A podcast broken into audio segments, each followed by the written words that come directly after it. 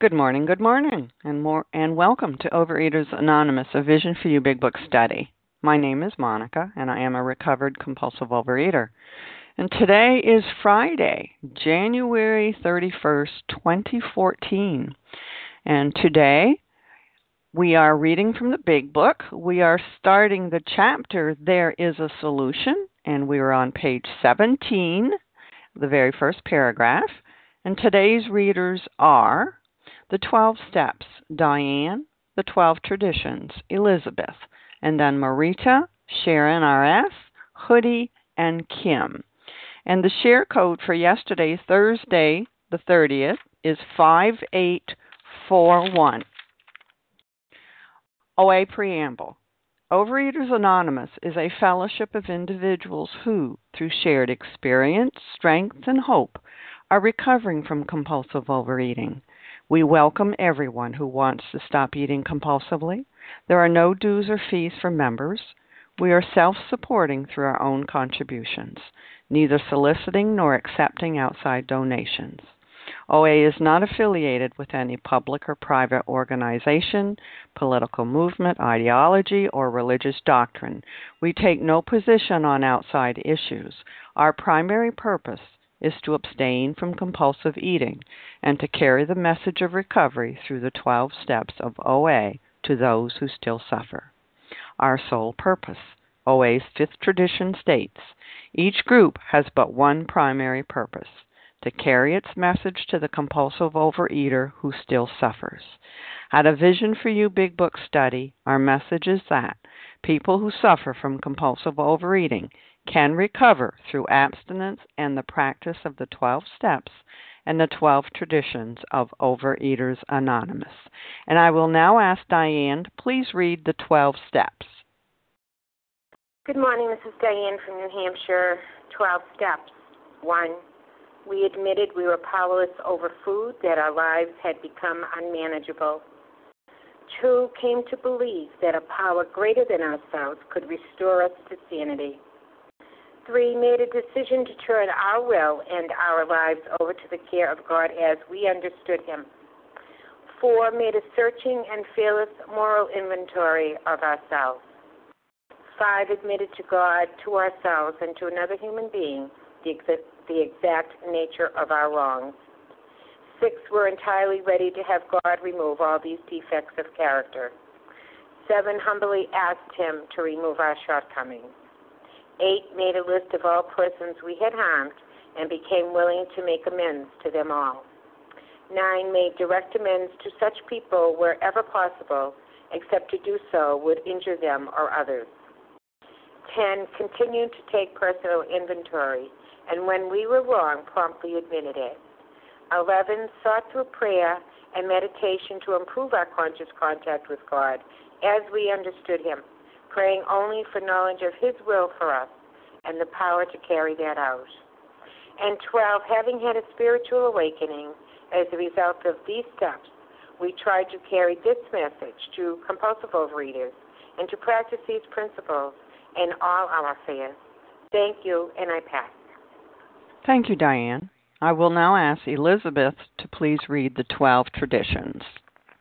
Good morning. My name is Elizabeth uh, compulsive overeater. The 12 traditions of Overeaters Anonymous.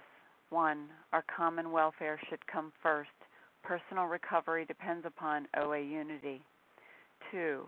For our group purpose, there is but one ultimate authority a loving God as he may express himself in our group conscience. Our leaders are but trusted servants, they do not govern. 3. The only requirement for OA membership is the desire to stop eating compulsively. 4. Each group should be autonomous except in matters affecting other groups or OA as a whole. 5. Each group has but one primary purpose to carry its message to the compulsive overeater who still suffers. 6.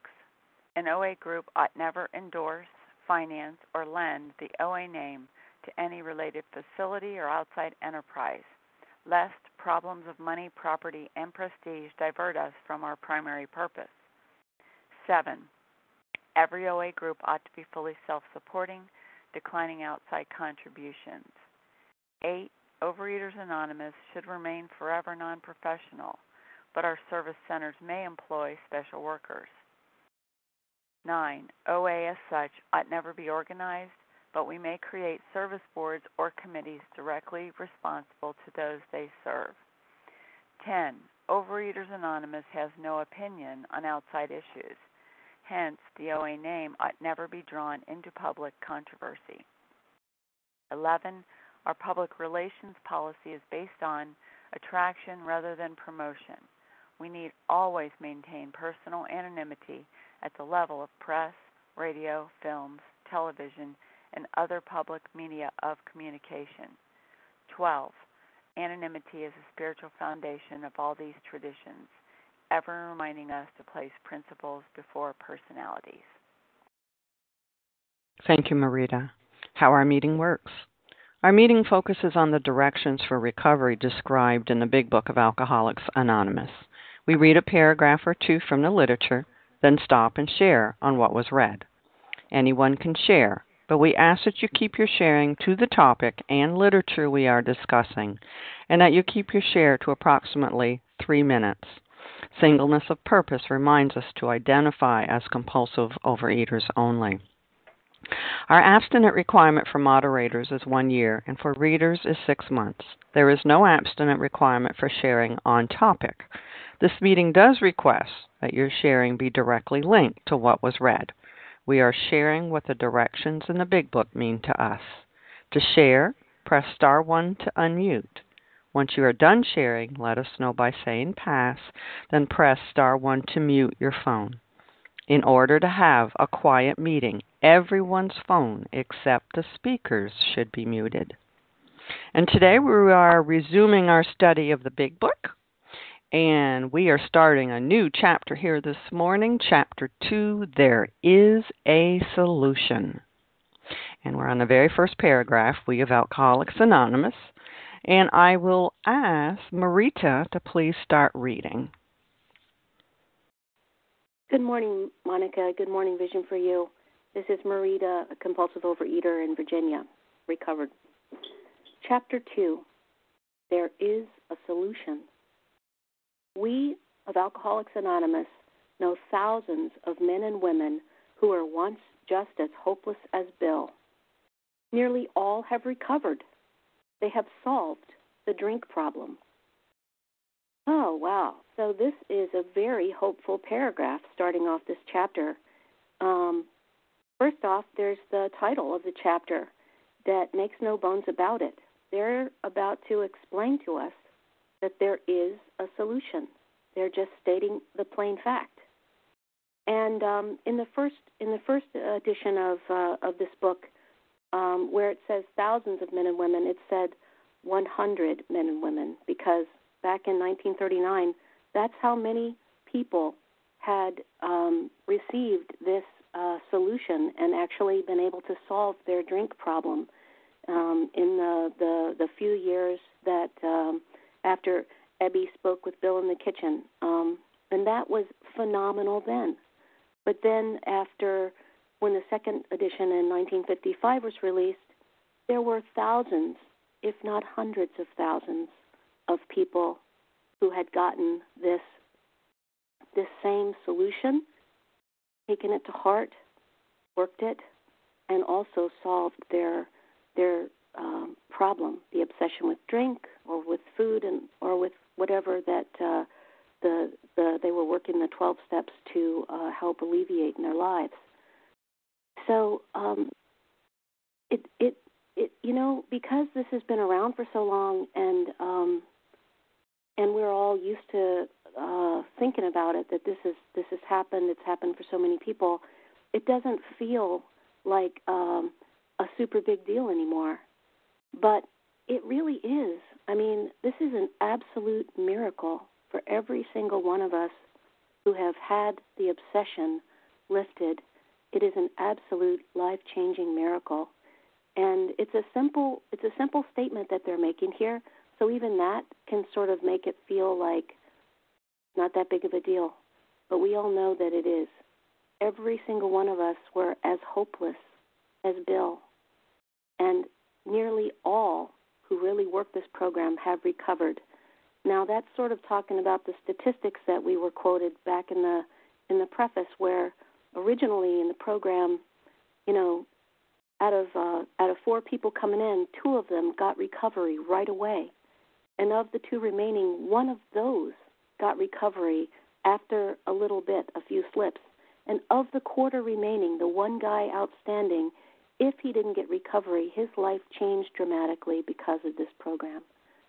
So um, I don't know that OA can can uh, can uphold that kind of statistic, but the people that I know who have worked this program, nearly all have recovered. That's the great news that this chapter is bringing us. Thanks so much for letting me share, and I pass. Thank you, Marita. Would anyone else like to share on this paragraph? This is Bella Pittsburgh. I heard Bella and I heard Lauren. Yeah. Okay, Bella, go ahead. Thank you. My name is Bella and I am a thankful recovered compulsive overeater. Thank you, Monica, for leading this meeting and thank you very much, everybody that is on the line. I love this paragraph. It's a paragraph, sorry, uh, with a lot of hope. And to me, it brings me this sentence who were once just as hopeless as Bill. Uh, it reminds me, thank God, to to live one day at a time, and I am choosing to live the present and not to live in the past. And sorry, and again to blame everybody and to judge everybody and to say, oh, I am like this because of my mother, because of my childhood, because of my teachers. Not anymore. It was where once it was the past. Now, thank God, I want to live the present. And the present is a gift. Yes, God is trusting me.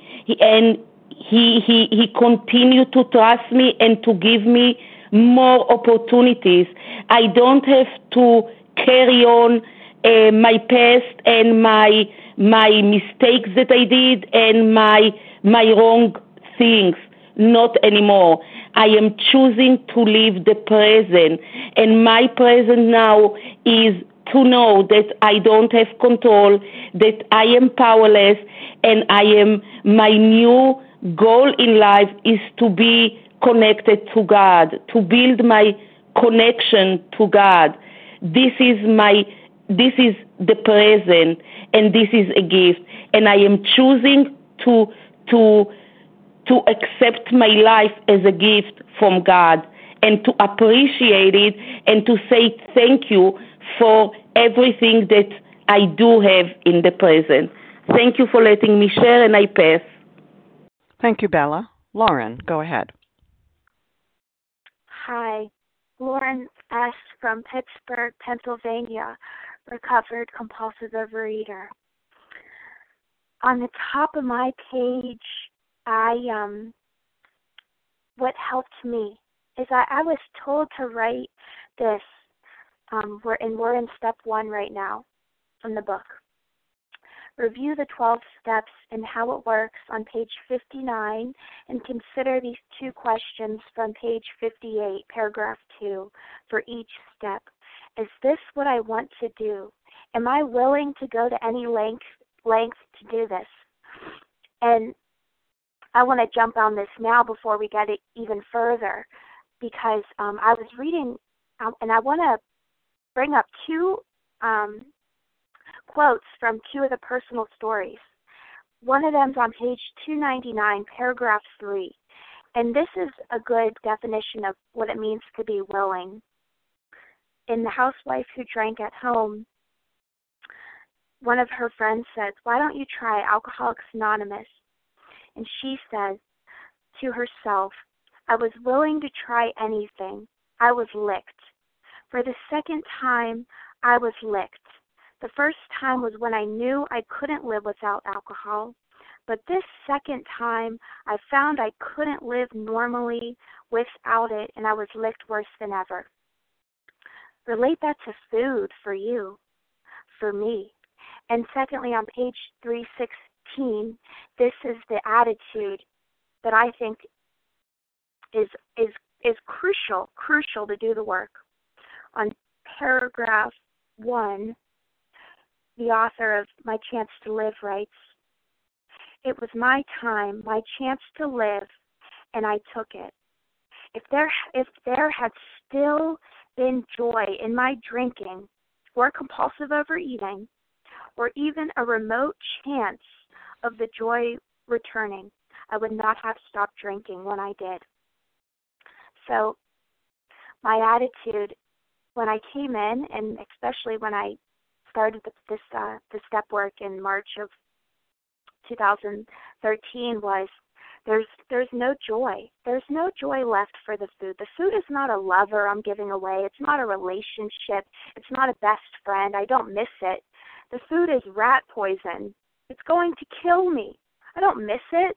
It's going it's it's it's it's what's going to lead to my death if I ingest it. And uh, today I'm neutral around food. I see my roommate eating it, and and I am that's okay with me. I'm okay with it. But um, uh, the attitude and the willingness I had from this start was I cannot live without the food, but I can't live with it. There is no joy in binging anymore, no joy at all. And um, I'm willing to go to any lengths, any lengths at all, any lengths at all to recover. Okay, thank you. I'll pass. Thank you, Lauren. Well, this is Monica. And here we are today, and I am a recovered compulsive overeater, and here we are starting chapter two. There is a solution. Woohoo! What what hope here? And what's uh, definition for the solution is a way of resolving difficulty or an answer to a puzzle. Well, you know what? I was extremely puzzled when I walked into these rooms. I was puzzled because nothing was working. I was desperate. I was miserable. I couldn't do what I wanted to do, and I kept doing what I didn't want to do. That was definitely a puzzle. And they're saying here there is a solution. We've got a way out. We've got an answer to this puzzle. We can show you the path out of this maze. And the first paragraph, we. Okay, again, those are the first 100 recovered alcoholics who helped write this book say, we know thousands of others who were just as hopeless as we were, as you were when you walked in the door. And nearly all have recovered. What do they mean by recovered? They've changed. There's been a change. There's been a change in their personality, a change in their thinking, a change in their attitudes, a change in their behaviors. They have solved the drink problem. And so they're going to tell us in this chapter how we do this. Step by step, they're going to tell us. So hang on, everyone. Here we go. And would anyone else like to share on this paragraph? It's Leah. Kim. I heard Leah and Kim. Go ahead, Leah. Thank you so much. Good morning, everybody. Monica, thanks for your service. Good morning, everybody. My name is Leah. I'm a recovered compulsive overeater. Uh, obviously, we're embarking on chapter two. There is a solution, so the big book is going to uh, shout the good news that there is help. You know, there is hope. You don't have to continue to uh, live the way you're living in the disease of compulsive overeating. It goes on to say nearly all have recovered, and I just wanted to focus on that statement because that's a common question on the line. You know, many of us identify ourselves as recovered, and often attendees at this meeting are or newcomers are are puzzled by that. It's uh, uncommon language to them, not something that they have uh, experienced, heard in their OA meetings.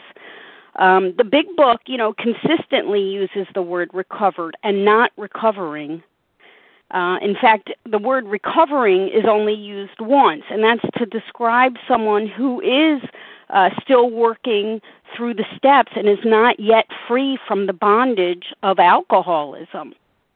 So the word recovery, recovering, is, is not utilized in the text except for once. It's the word recovered that is used, and the Big Book uses the word recovered because that word shows a complete change in one's uh, attitude, in one's outlook. In it is a it's representative of a transformation. Nearly all have recovered.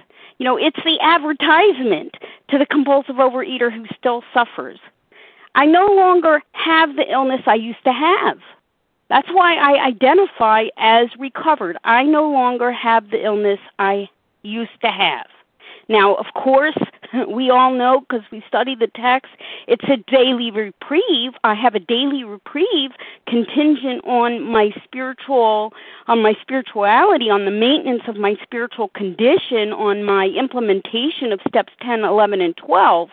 Um, but I have recovered from a seemingly hopeless condition of mind and body. And the compulsive overeater, the newcomer to this line who still suffers, deserves no less from me and no less from the others who have recovered to identify ourselves as that. There is hope. You don't have to be an Overeaters Anonymous for years and for decades and still uh, be tormented by the disease. There, there is a way out, and I don't say that um, full of pride. I'm humbled by the deep understanding and and the realization that I was unable to accomplish this on my own that I had to surrender completely and admit that I was powerless and only then could I begin to find the power uh, that has allowed my recovery and has enabled my recovery.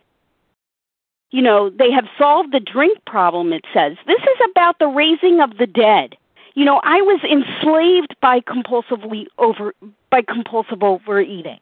You know, how could I rise up out of that seemingly hopeless state of mind and body?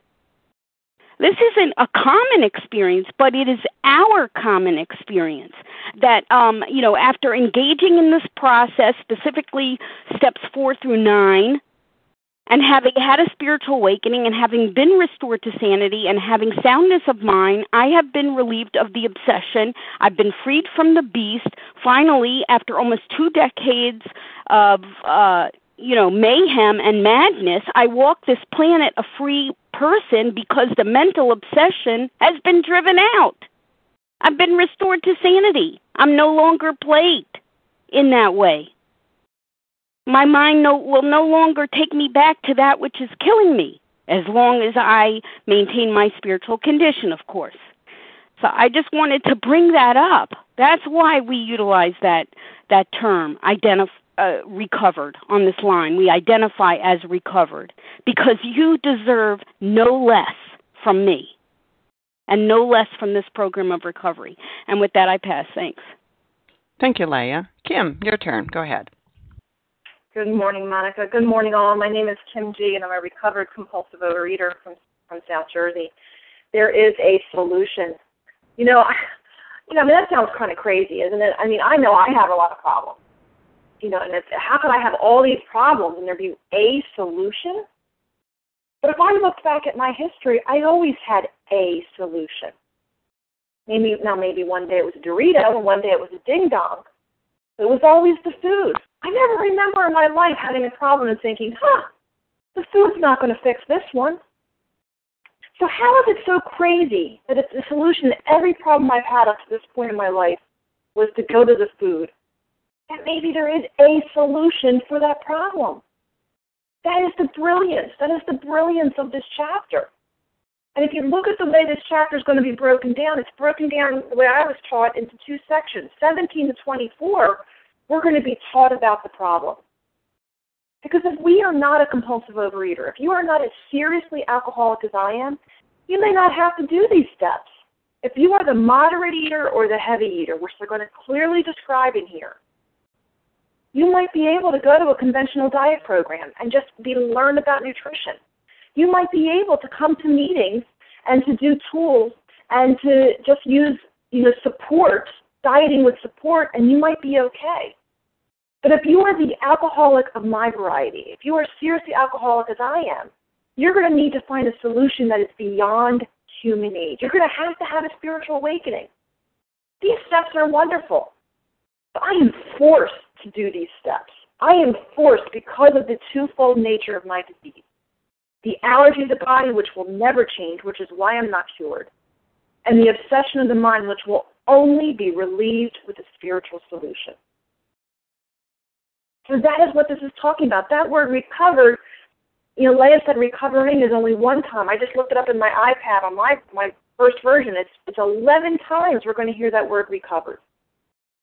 And if we don't have that experience, if we're not having the solution that the uh, obsession has been removed, if we do not have neutrality around the food, if we are cocky or afraid, if we are constantly fighting anything or anyone, we need to look at have we done these steps according to the directions. That's all it means. It's not a judgment. If you want to be free, you have to ask yourself how free you want to be and line yourself up with these clear cut directions. I'm just going to read from page 100 and 101 where it says, assuming we are spiritually fit, we can do all sorts of things that alcoholics are not supposed to do. You know, I can go anywhere. I don't need to avoid people, places, and things. God has removed my obsession. I can walk around this world a free woman. And on page 101, it says, We meet these conditions every day. and alcoholics who cannot meet them still has an alcoholic mind. There is something the matter with his spiritual status. In our belief, any scheme of combating alcoholism which proposes to shield the sick man from temptation is doomed to fail. If the alcoholic tries to shield himself, he may succeed for a time, but he usually winds up with a bigger explosion than ever. So we have to ask ourselves, in that fifth tradition, you know, are we carrying this message? Are we carrying this solution? Or is my meeting, or am I carrying the fact that if I do enough tools, if I go to enough meetings, if I find the right sponsor, I don't know how many times I told someone I wanted to eat, and they told me to take a bubble bath. A bubble bath! That was supposed to be the solution to my problem of wanting to eat. We have to understand if we are still having obsessive thoughts, if we are abstinent and we are still crazy, we need to seek this solution. Because I tell you today, I do not suffer from compulsive overeating. I have. I am a compulsive overeater. But I no longer suffer from this illness because I have walked through these steps. I have had a spiritual awakening.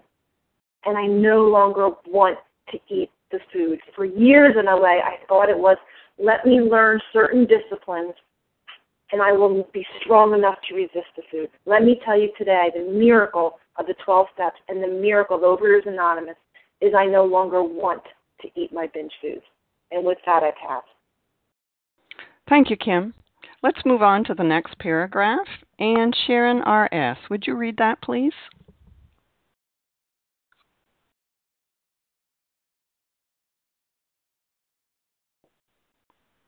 Star one to unmute, Sharon. Okay, here I am. This is Sharon, and I am a recovered compulsive overeater. We are average Americans. All sections of this country and many of its occupations are represented, as well as many political, economic, social, and religious backgrounds. We are people who normally would not mix, but there exists among us a fellowship, a friendliness, and a understanding, which is indescribably wonderful. We are like passengers of a great liner the moment after rescue from shipwreck, when camaraderie, joyousness, and democracy pervade the vessel from steerage to captain's table. Unlike the feelings of the ship's passengers, however, our joy in escape from disaster does not subside as we go our individual ways. The feeling of having shared in a common peril is one element in the powerful cement that binds us. But that in itself would never have held us together as we are now joined. So, this is Sharon, recovered compulsive overeater. The thing that really stands out for me in this paragraph is the number of times that it refers to us collectively, to we, our, us. There's, I count that there are eight times, eight specific times that in this paragraph that it's referred to we or us or uh, some form of, of the collective. And of course, this chapter begins with we. So this is something we do together. This is is something we share in common. And that's been very uh, real to me as I have gotten into and uh, this recovery program because I was in the rooms for 10 years. I was in the OA rooms for 10 years. And I never and I read the big book and I real I saw that here in this big book it talks about a, a fellowship. It talks about we. And even though I was in the rooms with other compulsive overeaters, I didn't necessarily feel that camaraderie that they talk about here. That that surely it was their friendship, and surely it was diverse. There was all walks represented in the rooms, but in terms of that that fellowship, and I've wondered about that what what was going on? Why wasn't it? And I couldn't get recovery. And when I did get recovery, it was when I found a group of people that were all doing recovery together. We were all doing the same thing. What was different? One of the things was we all recognized that we had a disease. When I sat in the rooms for 10 years, I struggled to really know why I was what was what was going on. I couldn't find the solution. But what I realize now is I didn't even really recognize the problem. I knew it had to do with food. I knew that when that I had issues with food. And and surely being in the rooms I found some relief. I found some relief.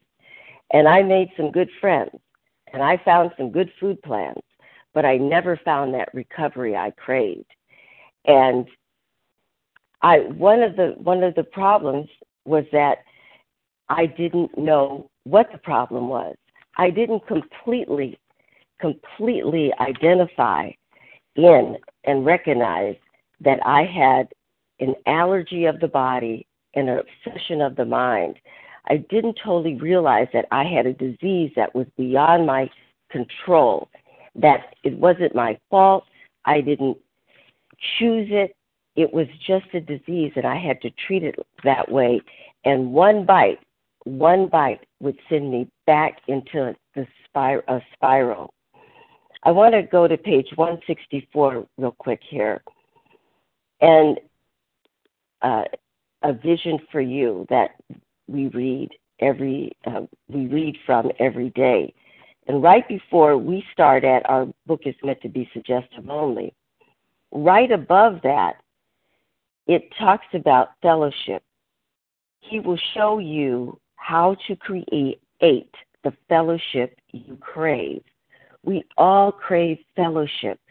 The beauty of this recovery is that it's a fellowship. We all have a we share in a common peril but we'll learn that what binds us together is that we are we'll find out later sharing in a common solution as well.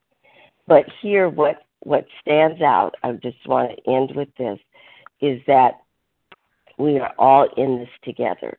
We do this together. We share this together and it is a the togetherness. It is this fellowship that we have together that makes us so powerful, that makes this recovery so powerful.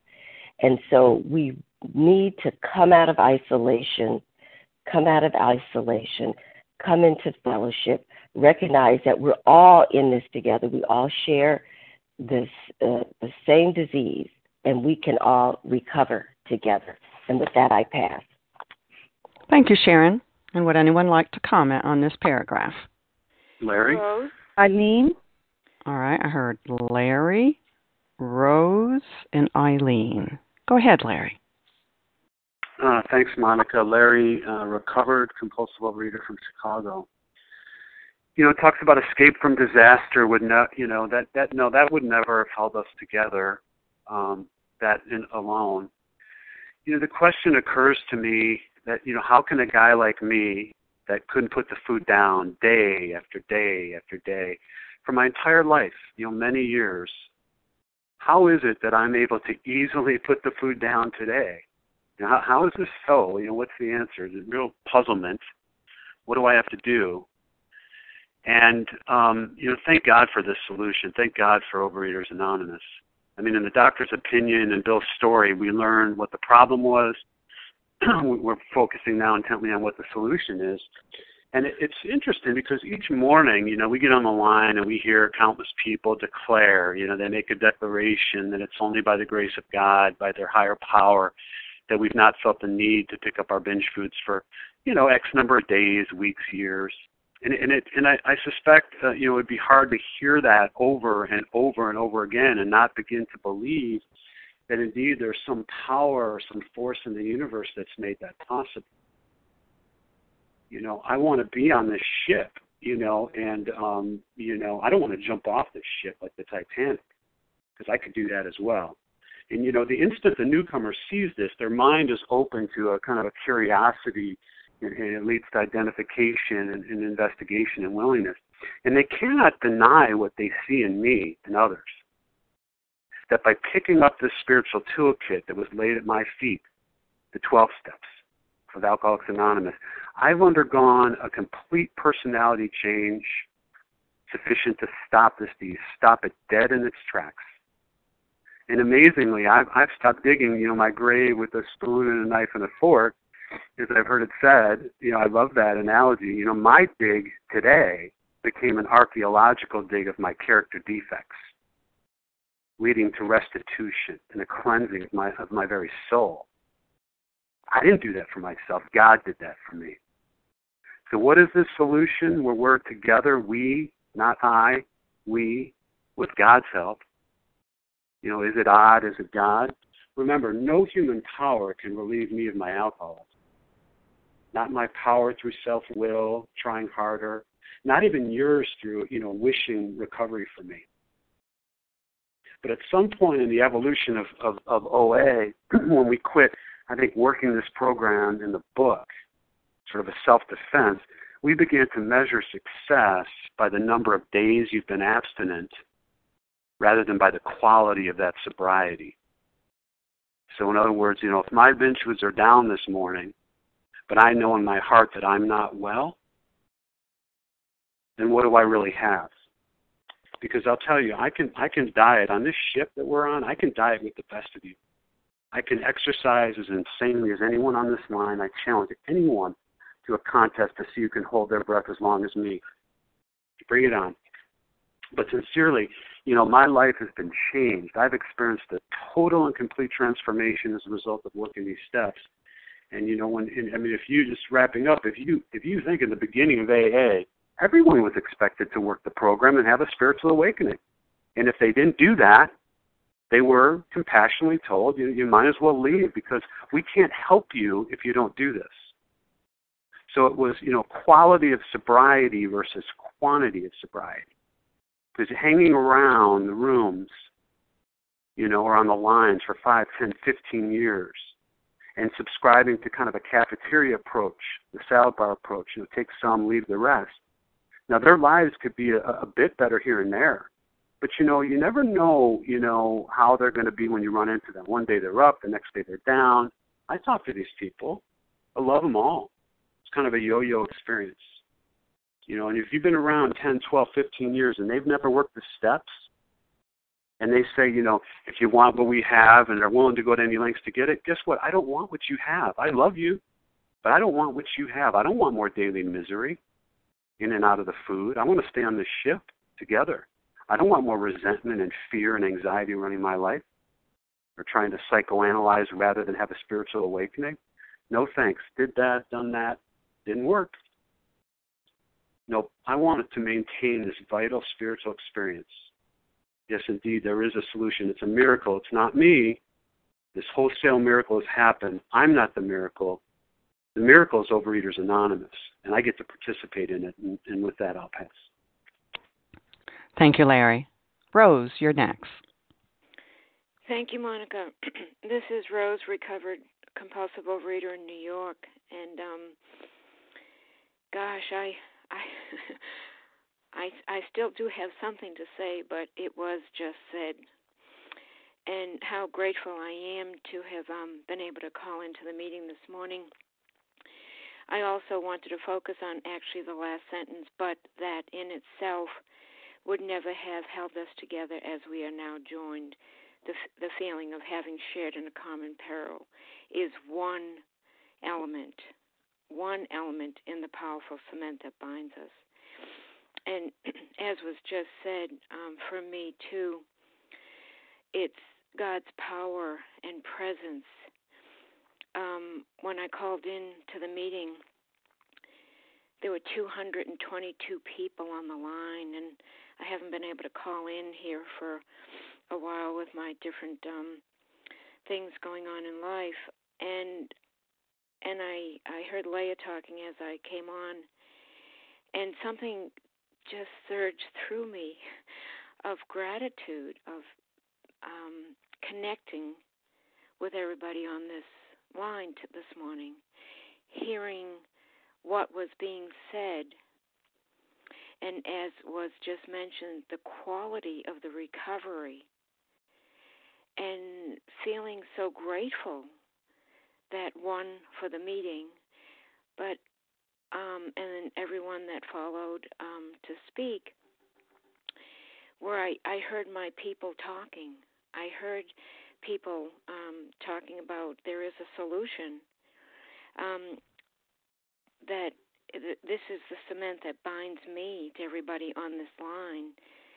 This is what I'm doing myself after having been in the program um, for a long time and receiving a recovery as the result of working these steps and God giving me the power and grace to be passing it on in my own life today.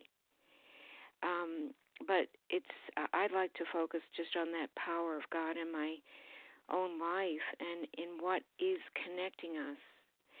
And it isn't the words everybody just said, although I found them very powerful and grateful to have heard what was just said by everybody. But it's that power of of God coming through in hearing the intensity of having learned what the problem is and what the solution is for recovery. And if I don't do it, or whomever um, wants a recovery doesn't do it, I never did get a recovery until I was brought to my knees and said, "Oh my God," and then I was then brought to the steps. So amen to there is a solution, and thank you, God, um, that I could get on the meeting here today and uh, see what I can do about getting back a bit more often. And thanks, Monica, for, Monica, for your service. With that, I'll pass. Thank you, Rose. And Eileen, you're up.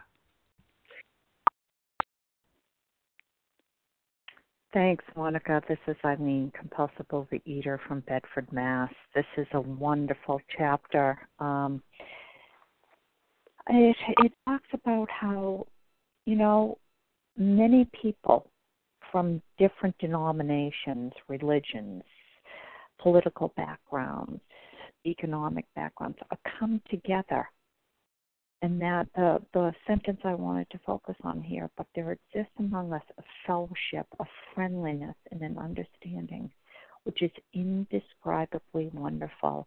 We're coming from a place, or at least I was, I'll speak for myself, uh, of being an incredible isolator for 18 years. I was stuck in the sugar and flour until I realized that I was exposed to this program back in 86, but I didn't get it for a lot of years later. But there was a common solution. I heard it. I heard it when I first walked in these doors in 86. And um, our joy and escape from disaster. And when I heard it, I was like, wow, my eyes like must have been like bugging out of my head. I was like, I can't believe it. These people, these other people do what I do with food. They stuff how they feel down. And there is no solution in it. And I have that in common with people, but I just wasn't willing to surrender the sugar and the flour. That's my story. That's my background. Not everyone's is like that. But it's the powerful cement that you have that common solution. It's the powerful cement that binds us together. Um, and you know, a lot of times I'll share at a meeting, and people will walk up to me afterwards and talk to me. You you don't find that in other places because when you go to meetings, you open up your yourself to people, and you let them in, and then you get exposed, and people want to give you support. That's what I love about this fellowship. You know, you'll find people all over the place who come from different backgrounds lawyers, doctors, whatever. They come up to you and they talk because you're on your knees when you're into the food, crying for help, surrendering, and then, you know, the whole process of surrendering is just totally a miracle. That's why I love this fellowship. Thanks for letting me share, and I'll pass. Thank you, Eileen. Would anyone else like to comment on this paragraph? Karen, Lois? Janice. Oh. it's Miriam. Wait a minute. Sally. Miriam. okay. Um, I heard Lois. I heard Sally. Janice. I heard Sally. I heard somebody before Lois. Karen. Karen. All right. Karen, Lois, Janice, and Sally. Go ahead, Karen. Hi, I'm Karen, a recovered compulsive overeater in Michigan. You know, um, having um, this book, just one woman with this book, you know, I find on the title page that this is a story of many thousands of men and women who have recovered. You know, right there catches me. And then on um, XI, it tells me it's a basic text. So if I'm one woman with this book, and what we read today, you know, that first paragraph we read, that caught me.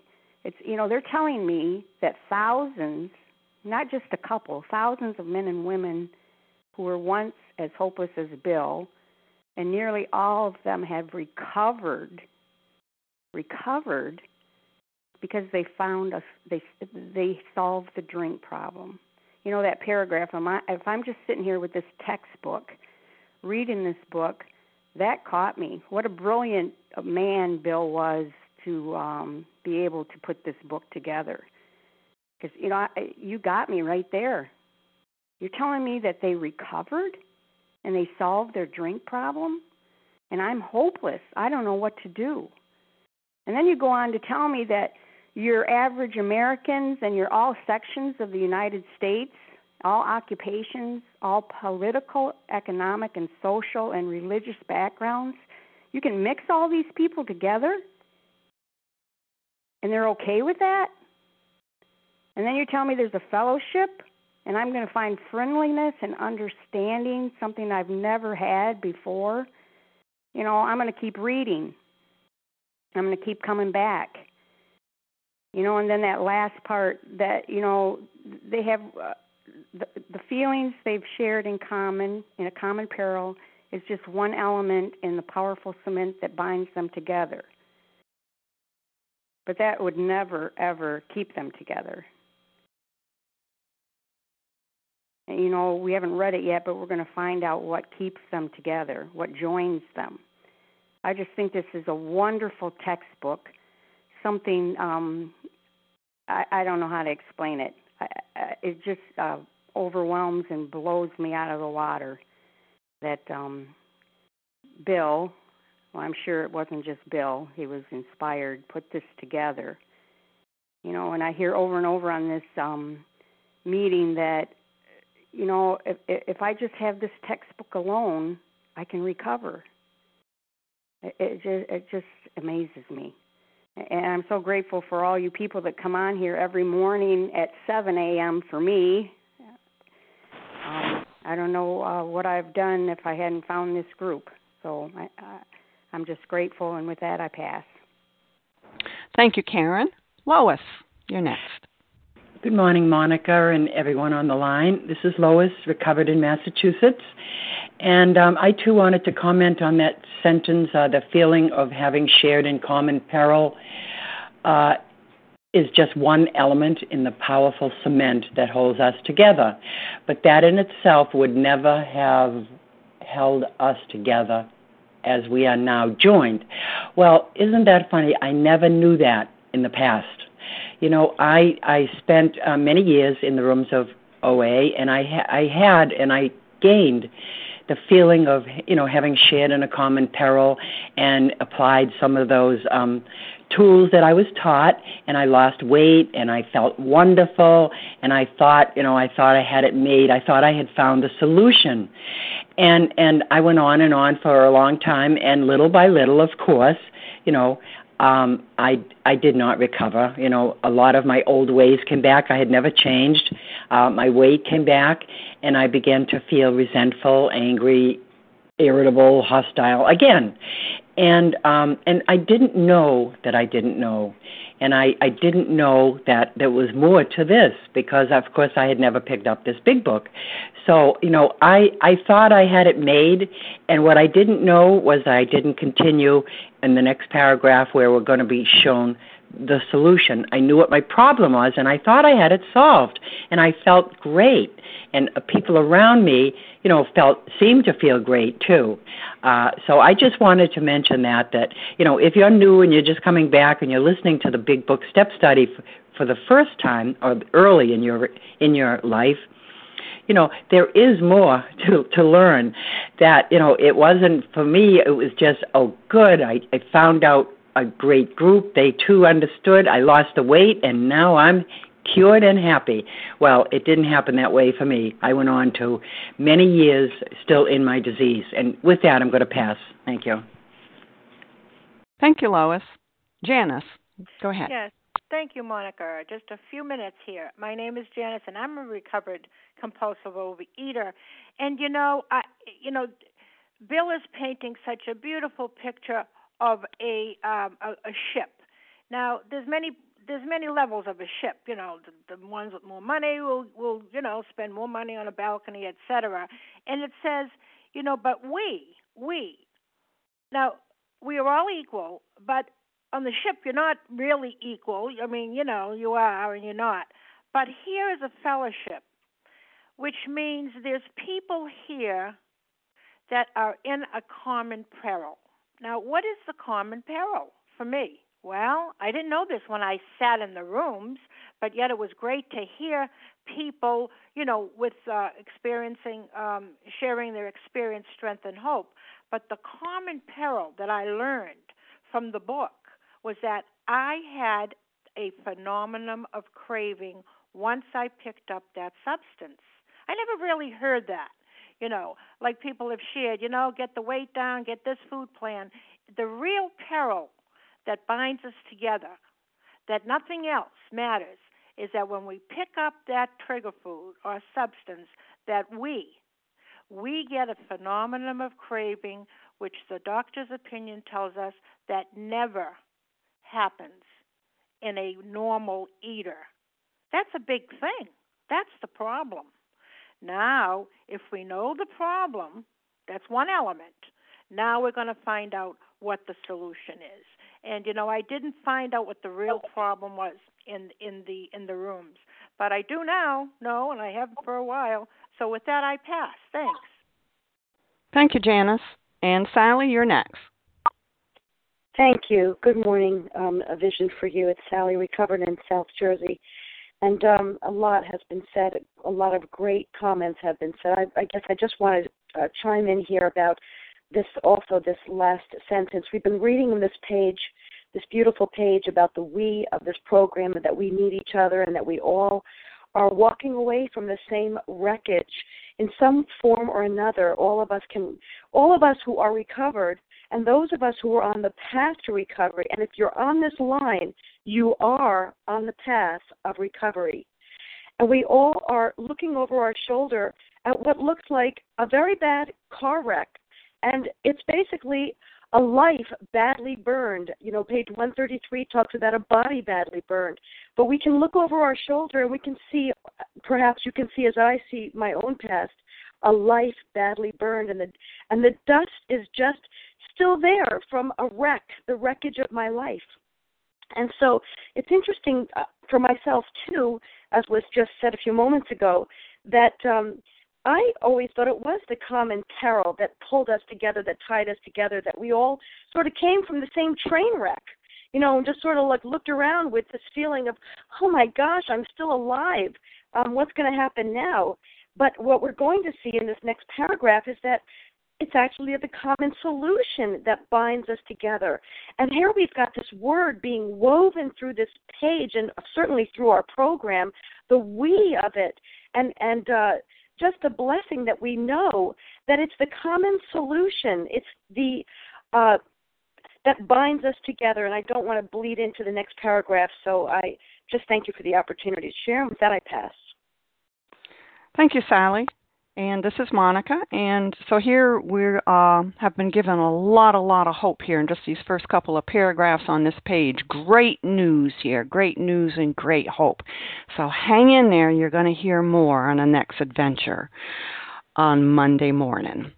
So I'd like to thank everybody who shared, and we will now close with a reading from the Big Book on page 164, followed by the Serenity Prayer. And Hoodie, can you read a vision for you, please? Certainly, Monica. This is Hoodie, a recovered compulsive overeater. Our book is meant to be suggestive only. We realize we know only a little. God will constantly disclose more to you and to us. Ask Him in your morning meditation what you can do each day for the man who is still sick. The answers will come if your own house is in order. But obviously, you cannot transmit something you haven't got. See to it that your relationship with Him is right, and great events will come to pass for you and countless others. This is the great fact for us. Abandon yourself to God as you understand God. Admit your faults to Him and to your fellows. Clear away the wreckage of your past. Give freely of what you find and join us. We shall be with you in the fellowship of the Spirit, and you will surely meet some of us as you tr- trudge the road of happy destiny. May God bless you and keep you until then. Thank you, Hoodie. Yes.